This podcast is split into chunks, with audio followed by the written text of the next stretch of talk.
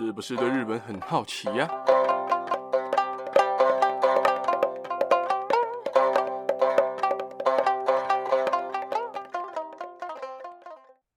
啊大家好，我是八嘎呀路，今天想跟大家讲讲，就是日本的电车是不是真的很准时？而日本的电车啊，其实有一点我是非常非常喜欢的，就是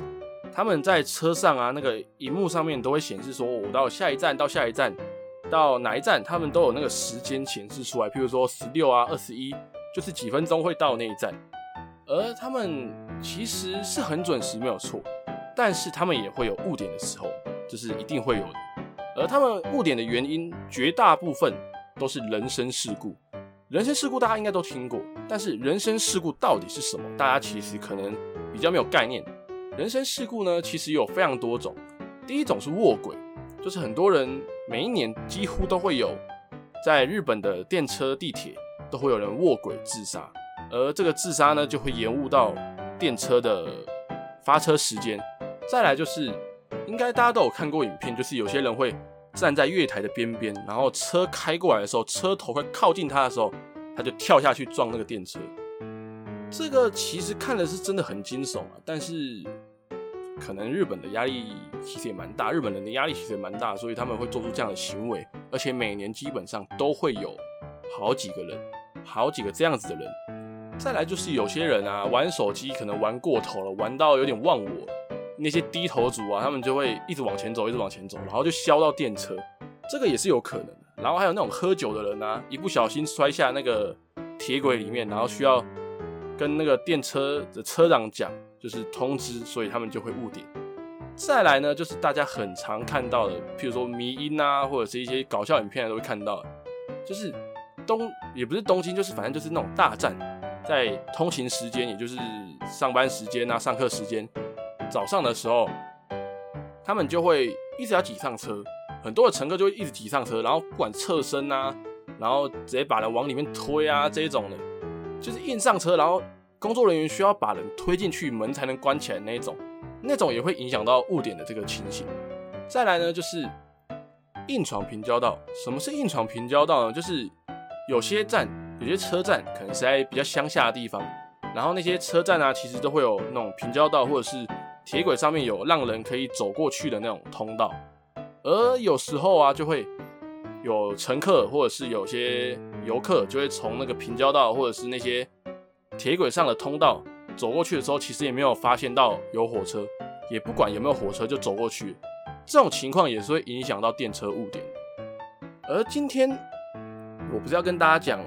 就是日本的电车、日本的地铁有多准时，我想跟大家讲的是一个发生在日本电车历史里面最严重的一场出轨意外。而这样出轨意外，大家应该都有听过，而且大家应该都蛮熟悉的，因为无论是 YouTube 上或者是 Podcast 里面，都有人讲过这件事情。这个事情呢，就是 JR 西日本的福知山线出轨事件。这个出轨事件呢，发生在二零零五年四月二十五日的早上九点钟左右。一如往常，那个时候是大阪的交通巅峰时刻。每天大概有上百万人从奈良啊、京都啊、神户啊、和歌山前往大阪这座城市来工作，而一辆从神户前往大阪车站的 JR 快速区间列车也发车了，而这个看似平常的一天也从不平凡开始。在早上的九点十六分十秒的时候，驾驶高见龙二郎在伊丹站开过站了，因为在这个之前他已经误点了三十秒。可能是为了弥补这三十秒，所以他就开快了一点，导致他在停靠伊丹站的时候，他没有能够刹住，而他在距离月台七十二公尺远的地方，他就停下来，随后他就非常迅速的倒车回到伊丹站中。在这个事件的纪录片里面有乘客讲说，因为他一开始开很快，在往前进的时候，其实大家大家都没站稳，就是大家因为惯性，所以他在倒车的时候，很多人都跌倒，你就知道他他在那个时候。是有开多快，而在这个时候，他倒车回伊丹站停好的时候，这个时间点他已经误点了八十秒。驾驶高见龙二郎就必须弥补这八十秒的时间，他唯一的选择就是加快他的时速，加快列车的行进速度，而且要避免用过多的刹车，要确保速度能够弥补这八十秒的损失。因为他如果误点了一分钟以上，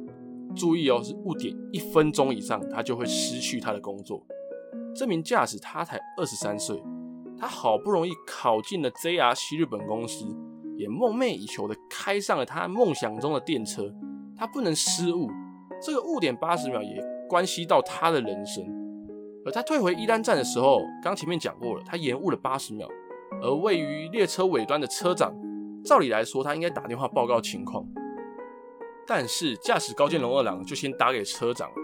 就说不好意思，能不能网开一面，就是不要告诉上层说我误点了八十秒这件事情。因为驾驶高见龙二郎知道说，他如果实报他过站了七十二公尺，今天就是他最后一天上班。而车长也理解了，也了解了，所以他就打电话给管制的中心。电话是三项，所以驾驶高见龙二郎也能听到他们的对话。车长跟管制中心讲说，列车误点了。而管制中心就是问他说，为什么误点了，而且听起来很生气的感觉。车长就回了说，列车过站了八公尺，因为依照规定，八公尺这个距离不会让驾驶受到太大的处罚，而列车也就离站了。驾驶高见龙二郎就把列车的时速拉到了一百二十公里，这么快的速度就是为了不要误点，然后抵达大阪，能够晚一秒刹车，他就能少一秒的误点。但是在离站没多久。管制中心的电话就打过来了，而驾驶高见龙二郎听到就想说：“完蛋了，难道他们是知道我已经谎报过站的事情，过站七十二公尺的事情吗？”而驾驶高见龙二郎就还没接起电话，电车就以时速一百零八公里的速度撞到了弯道前方的公寓，前三节车厢，第一节车厢直直的撞进了公寓的地下停车场。而第二节车厢因为被第三节车厢的挤压，变成了一个 L 型。而在当时的乘客坐在那台车上幸存的乘客，也讲了一个非常可怕的画面，就是他转头一看，看到在第二节车厢有乘客，他的头从中间整个被撕裂成一半，变成两半。那个时候看纪录片的时候，听到这个画面，其实是非常非常惊悚。而其实前三节车厢啊，它完全的扭曲变形之后，包含驾驶有一百零七人死亡，但是还好公寓那个时候一楼是没有人的，所以公寓的人是没有被撞到的。而车长也打给管制中心说，呃，不好意思，编号几几几号列车停车了。呃，管制中心就问他说为什么停车了，车长说不清楚。管制中心说到底怎么了？车长就回说列车出轨了。管制中心又再问一次，可以再说一次吗？车长一样再说了一句列车出轨。管制中心又再问了第三次，你可以再慢慢的说一次吗？真的是很不能理解，就已经讲说列车出轨，但管制中心就是不相信。而在管制中心问完了那句话之后，后面就再也没有对话了。但是你应该知道的是，驾驶高见龙二郎为了赶时间。他以时速一百二十公里的时间赶路，但是那个弯道，那个大弯是没有办法用这么快的时速通过的，因为一定会翻车。他们那个时候的时速大概是七十公里，就是那个弯道你要通过最快就是七十，并且因为他延后了刹车，而让列车没有办法在安全转弯的速度，就是刚刚讲七十公里下转弯，所以最后才以时速一百零八公里。出轨，然后撞上了轨道前方的公寓。而这台 JR 福知山线的五四一八 M 的快速列车，在尼崎站之前一点四公里的弯道出轨翻覆，包含驾驶在内，共造成了一百零七人死亡，五百六十二个人受伤。这个是日本的国铁民营化之后，以 JR 名义经营以来伤亡最惨重的一场事故。事故后的各种调查报告啊，就公司的调查，然后警察调查，大多认定说是列车超速。大家有没有觉得很熟悉？跟之前的普悠玛，对不对？跟之前的泰鲁阁号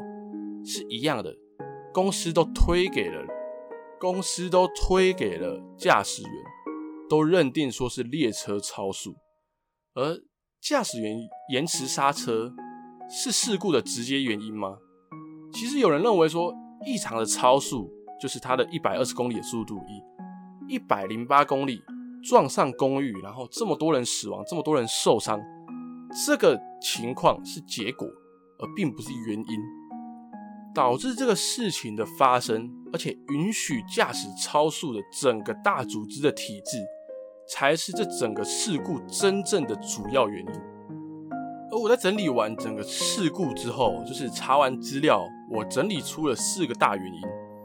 这四大原因呢，第一个是这整个公司惩罚性的日勤教育，JR-C 日本这个公司的日勤教育。第二个是缺乏充足时间的电车时刻表。第三个是迟迟未能装置 ATSP 系统。第四个是公司整体的安全管理体制。因为 JR-C 日本公司啊，他会派人监视驾驶员，譬如说他们的动作有没有做标准啊。然后有没有什么奇怪的举动啊？然后有时候甚至还会混在乘客里面，或躲在天桥上面来监视驾驶员。而且根据前 JR-C 日本的驾驶员声称哦，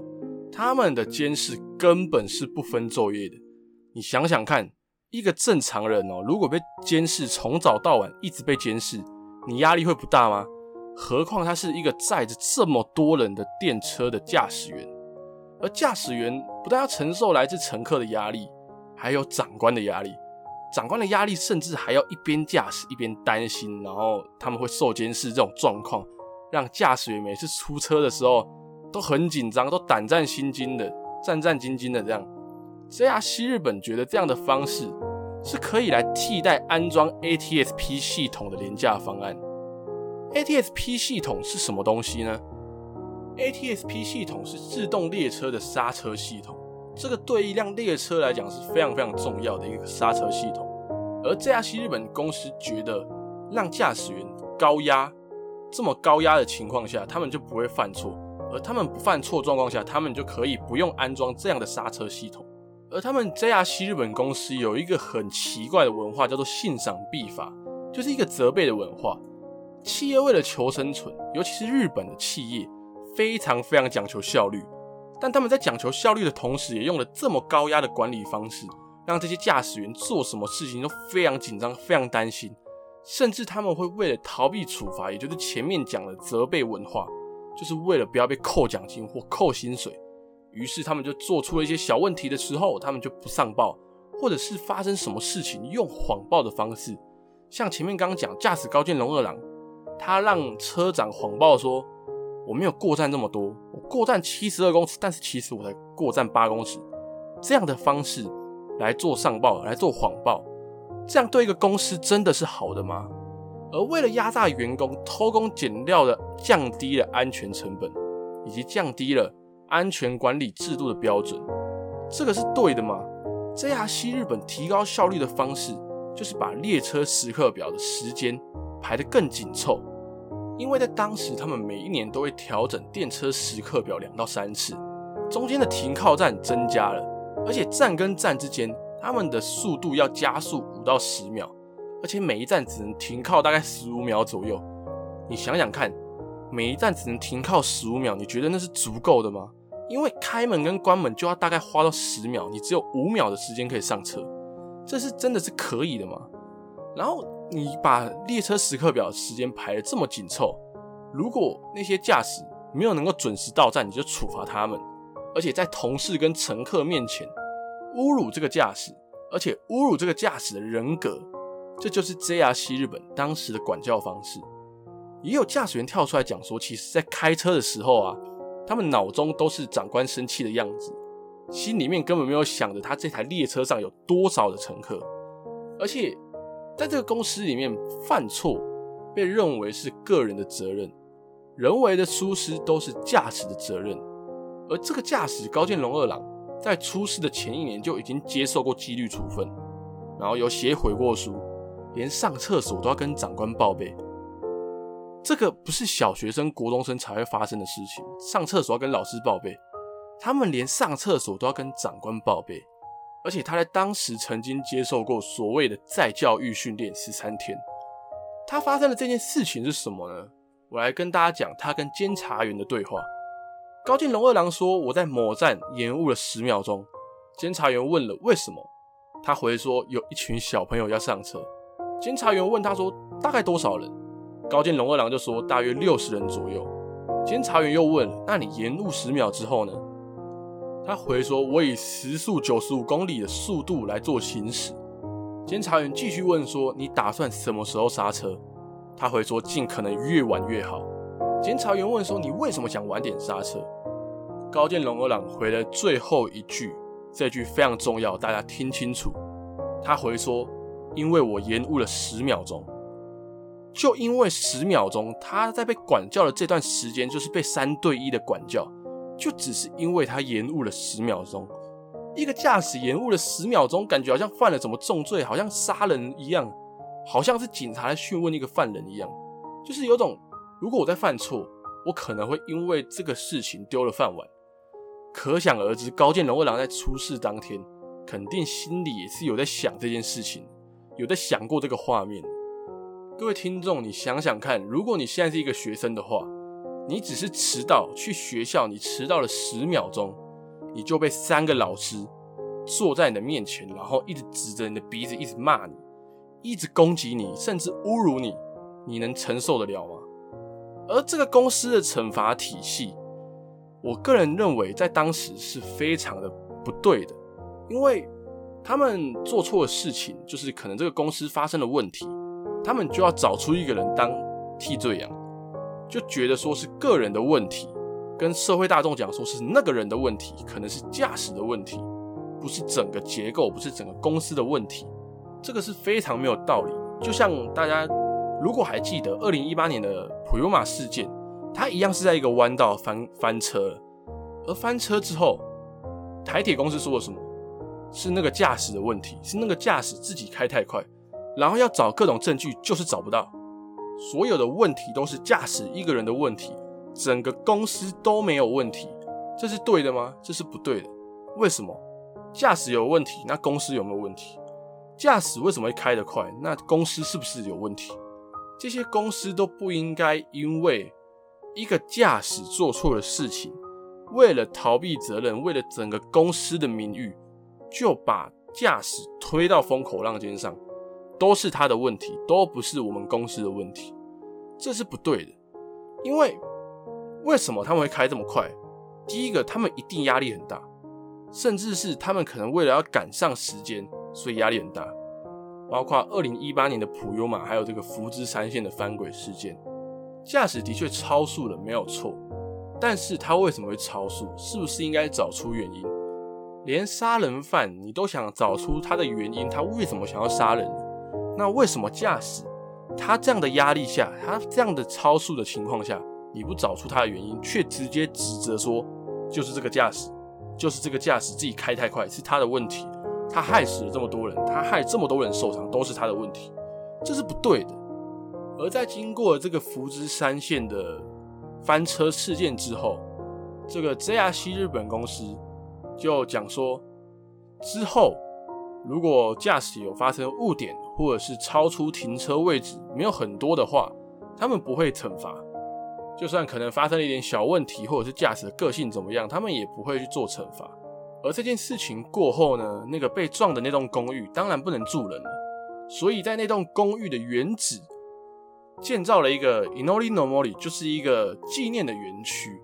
而且在每一年的四月二十五号的时候，有列车经过那个出事地点的时候，他们列车都会放慢，并且鸣笛来纪念这个事件。而之后也请大家记得，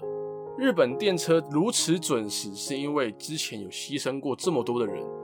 包含那些压力这么大的驾驶，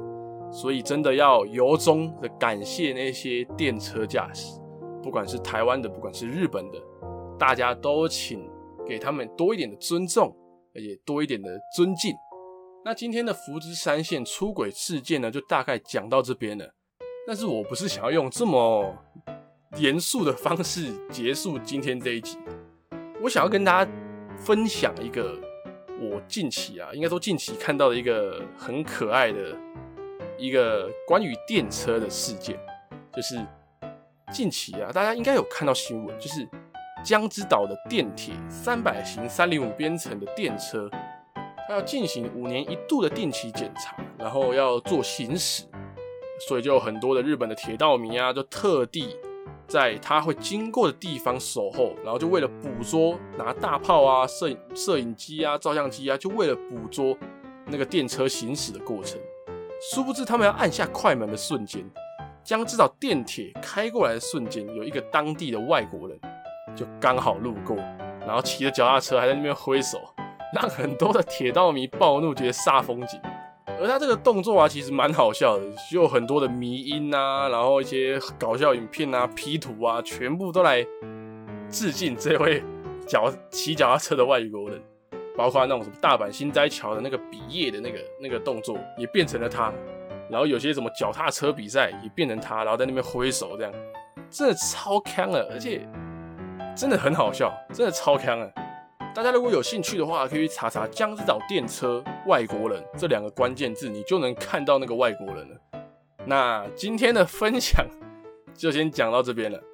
那么最后一样，如果你或你的家人朋友们对日本文化有兴趣的话，听完这一集不妨订阅、关注、分享给你的家人朋友们，才会在之后每一集上传的时候，可以在第一时间就收到通知。